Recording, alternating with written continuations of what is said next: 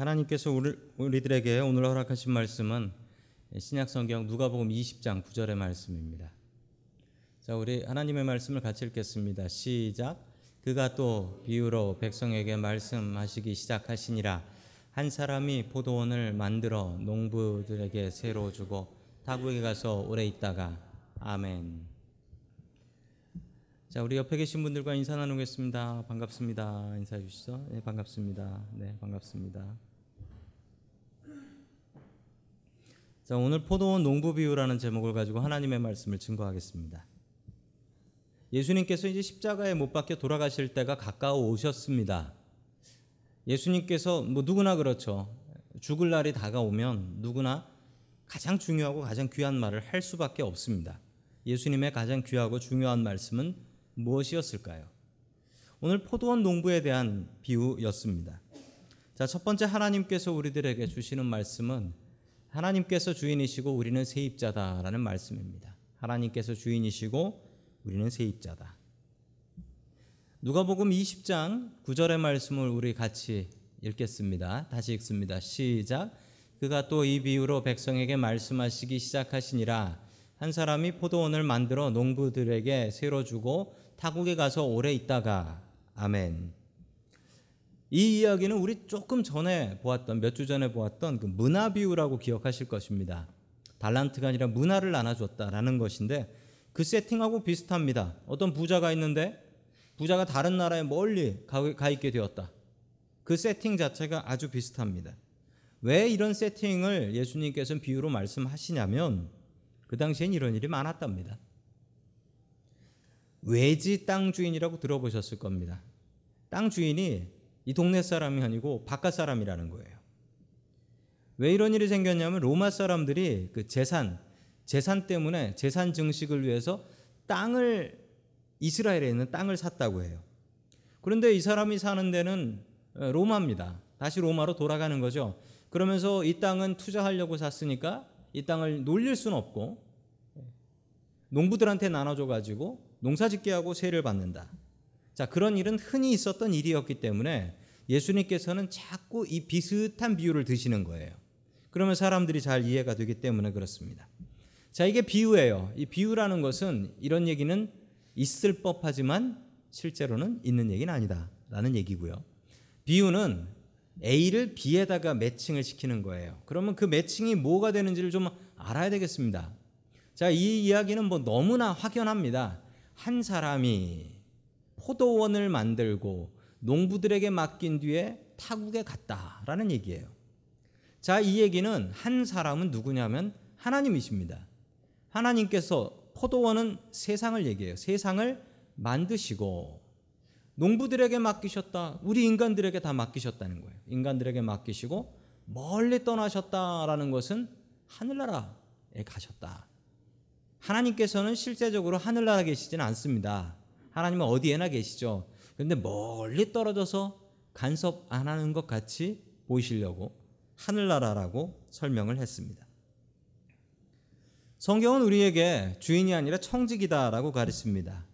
청지기는 주인한테 일을 맡아서 그 일을 담당하는 사람을 청지기라고 하죠. 절대 주인은 아닙니다. 청지기는 특징이 있습니다. 남이 보면 아이고 주인이네 라고 이야기하는데 그 사람은 나는 주인이 아니요. 그런데 자꾸 옆에 사람들이 당신이 주인이네 라고 생각하면은 아, 주인은 나타나지도 않고 사람들이 나한테 당신이 주인 주인 그러니까 내가 주인인가? 이런 생각을 할 수 있는 것이 청직이라는 것입니다. 세를 줬다라고 합니다. 하나님께서 우리에게 세 주셨다라는 겁니다. 하나님께서 우리에게 주신 것은 세로 주신 것입니다. 우리가 무엇을 가지고 있든 혹시 여기에 본인 집이 있는 분들도 계실 겁니다. 그렇지 않은 분들도 계실 것이고 내가 가진 모든 것이 하나님께 빌려 쓰는 것이다. 이게 맞습니까? 이게 맞습니다. 왜 맞냐면 우리가 죽어서 하늘나라에 가져갈 수 있는 것은 내 것. 죽어서 하늘나라에 가져갈 수 없는 것은 내 것이 아닙니다. 그러면 내가 가진 집이 내 것입니까? 내가 가진 차가 내 것입니까? 그러면 내 몸이 내 것입니까?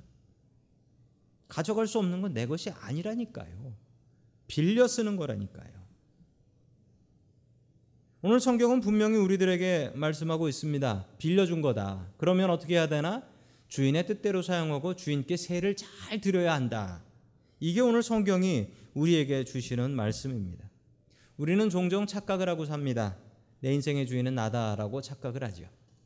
사타니즘이라는 게 있습니다. 사탄교죠. 사탄주의, 사탄교. 그 사탄교 제일 처음에 뭐라고 나오는지 아십니까? 사탄교 제일 처음에는 내 인생의 주인은 너다라고 가르칩니다. 내 인생의 주인은 너다. 인생의 주인이 나 자신이라는 거예요. 잘 아셔야 됩니다. 성경은 반대로 가르칩니다. 내 인생의 주인은 하나님이다. 주인 대신 하나님 뜻대로 살아갈 수 있기를 간절히 축원합니다. 아멘. 두 번째 하나님께서 우리들에게 주시는 말씀은 하나님의 선하심을 악용하지 말라라는 말씀입니다. 하나님의 선하심을 악용하지 말라. 자, 우리 10절의 말씀을 같이 봅니다. 10절입니다. 시작. 포도를 거둘 때가 되어서 포도원 주인은 포도원 소출 가운데서 얼마를 소장료로 받아오게 하려고 아멘. 아, 계속 봅니다. 종 하나를 농부들에게 보냈다. 그런데 농부들은 그 종을 때리고 빈손으로 돌려보냈다. 아멘. 자, 이 소장농인데 이 소장농들한테 렌트를 받으려고 사람을 보냈더니만 종을 보냈더니 그 종을 때렸다. 때려서 돌려보냈다. 이 종이 누구냐라고 하면 종은 구약 성경에 나오는 수많은 예언자들입니다. 예언자들을 보내서 너희들 인생의 주인은 너희들이 아니야. 하나님 뜻대로 살아야 돼. 살아야 돼. 이렇게 얘기하니까 이 예언자들을 때리고 빈손으로 돌려보냈다라는 것입니다. 자, 이런 일은 빈번하게 있었다고 합니다. 이 자기 땅을 부자가 종들한테 맡겨놓고서 그리고 농부들한테 주고 나서 세, 세를 받으려고 하면은 이 세를 안 주고 때리는 일들이 종종 있었다라고 해요.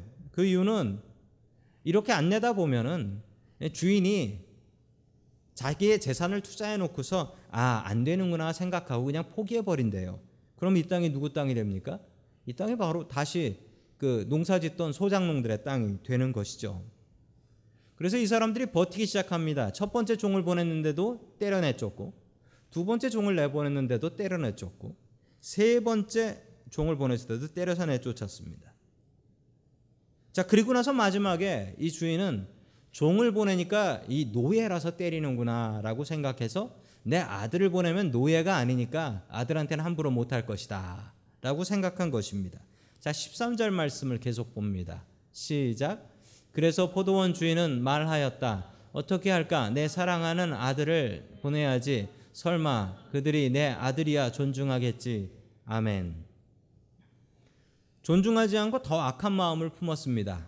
그 악한 마음이 14절에 나옵니다. 계속 읽습니다. 시작. 그러나 농부들은 그를 보고서 서로 의논하며 말하였다. 이 사람은 상속자다. 그를 죽여 버리자. 그래서 유산이 우리 차지가 되게 하자. 아멘. 농부들이 나쁜 생각을 했는데 죽이고 이 아들을 죽이고 나면 늙은 주인이 있는데 저 늙은 주인 얼마 못 산다. 아들을 죽이면 상속자가 없어지니까 이 땅을 누구한테 상속하지 못한다. 그럼 이 땅이 공중에 뜬다. 그러면 누가 갖게 되냐? 이 땅을 지금 차지하고 있는 우리께 된다라는 아주 지능이 높은 범죄입니다. 이 아들을 죽여버리자는 거예요. 그래서 아들을 죽이게 됩니다. 이 주인은 도대체 어떤 주인일까요? 도대체 어떤 주인이길래 네 번이나 기회를 줄까요? 보통 한 번 기회를 주고 한 번에 말을 안 들으면 군대를 이끌고 와야 합니다.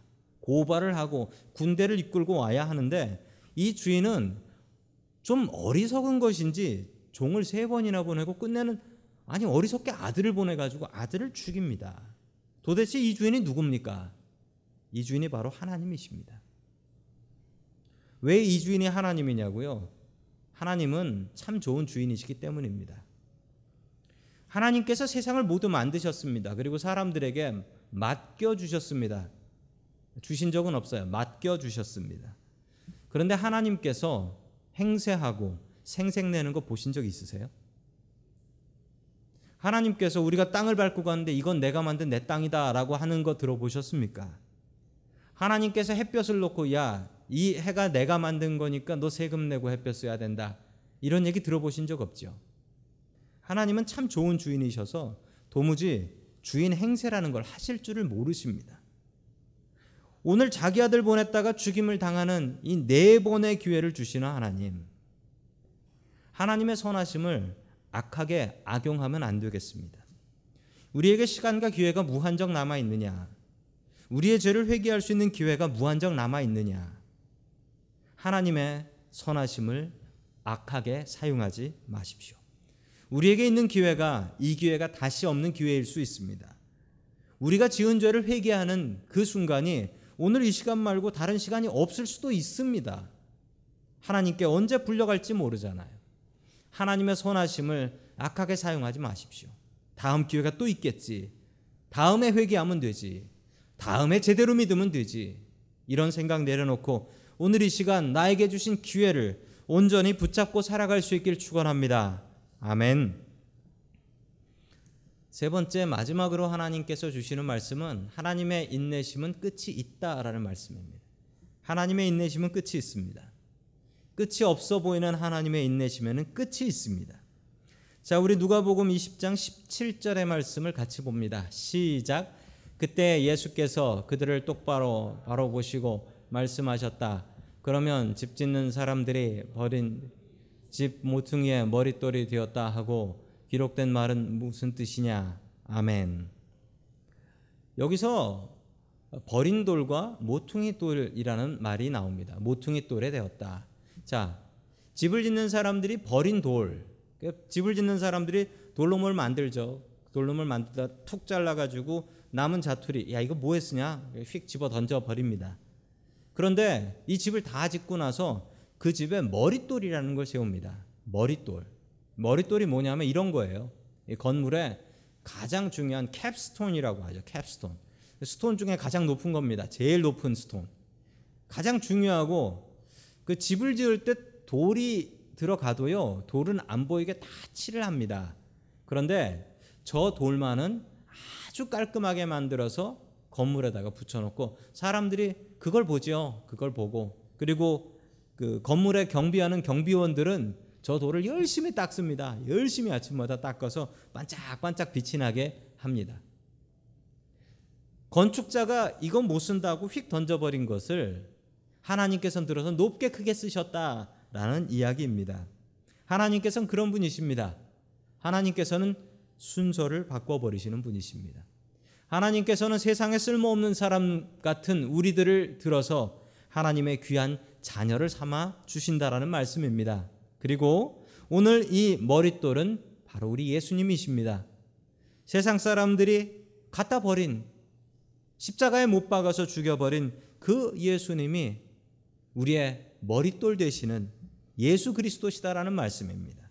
계속해서 18절의 말씀을 같이 봅니다. 시작. 누구든지 그 돌 위에 떨어지면 그는 부스러질 것이요 그 돌이 어느 사람 위에 떨어지면 그를 가루로 만들 것이다. 아멘. 이 돌이 그냥 돌이 아니라 이 돌 위에 누군가 떨어지면 그는 박살이 날 거라는 거예요. 이 얘기는 뭐냐면 예수님으로 인해서 심판받는 사람들이 생긴다라는 겁니다. 예수님이 세상을 심판하러 오신다라는 거예요. 이 좋은 주인같이 네 번이나 자기 아들까지 보내고 기회를 잃어버리는 이런 주인이 아니라 우리의 주인 되신 예수님께서는 우리를 심판하러 오시는 주님이시다. 이것을 잊으시면 안 되겠습니다. 심판하러 오시는 주님이시다. 우리는 주님을 사랑의 주님으로 생각합니다. 맞습니다. 주님은 사랑의 주님입니다.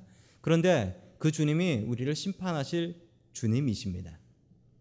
제가 군대 있을 때 이런 일이 있었습니다. 제가 군대를 장교로 다녀왔는데 군대에 있을 때 저희 부대에 그 법무관이라는 분이 있었어요. 법무관. 같은 장교인데 저보다 이제 계급은 높았죠. 나이는 비슷하고. 그래서 그 법무관 중에 그 군대 판사입니다. 군대 판사. 예, 친하게 잘 지냈습니다. 예, 저희 방에도 자주 놀러 오고 같이 친하게 잘 지냈습니다. 근데 제가 있는 부대에서 사고 하나가 나가지고 제가 재판을 받게 됐어요. 뭐 무죄 판결이 났는데 재판을 받게 되었는데 그때 참 묘한 경험을 하게 됐습니다. 저랑 같이 농구하고 같이 놀았던 분이거든요. 그 판사가. 근데 재판받으러 가니까 그분이 앉아서 망치 들고 있더라고요. 아, 그때 얼마나 무서웠는지 모릅니다. 예, 같이 친하게 잘 지내고 정말 선하고 착한 분이었는데 망치 들고 서서 재판하더라고요. 그걸 보고서 제가 깊이 깨달은 게 있습니다. 우리 주님이 선하시고 사랑이 넘치는 분이시지만 언젠가 그분이 망치 들고 재판하실 날이 온다라는 사실입니다. 그걸 봤을 때는 이미 늦은 겁니다. 주님께서 우리에게 사랑과 용서의 하나님이시지만 또한 우리에게 원칙과 정의를 가지고 재판하실 하나님이시라는 사실도 잊으시면 안 되겠습니다. 주님의 인내심이 끝나기 전에 주님을 더욱더 의지하고 회개의 기회가 있을 때 온전히 회개하며 주님 붙잡을 수 있길 축원합니다. 아멘.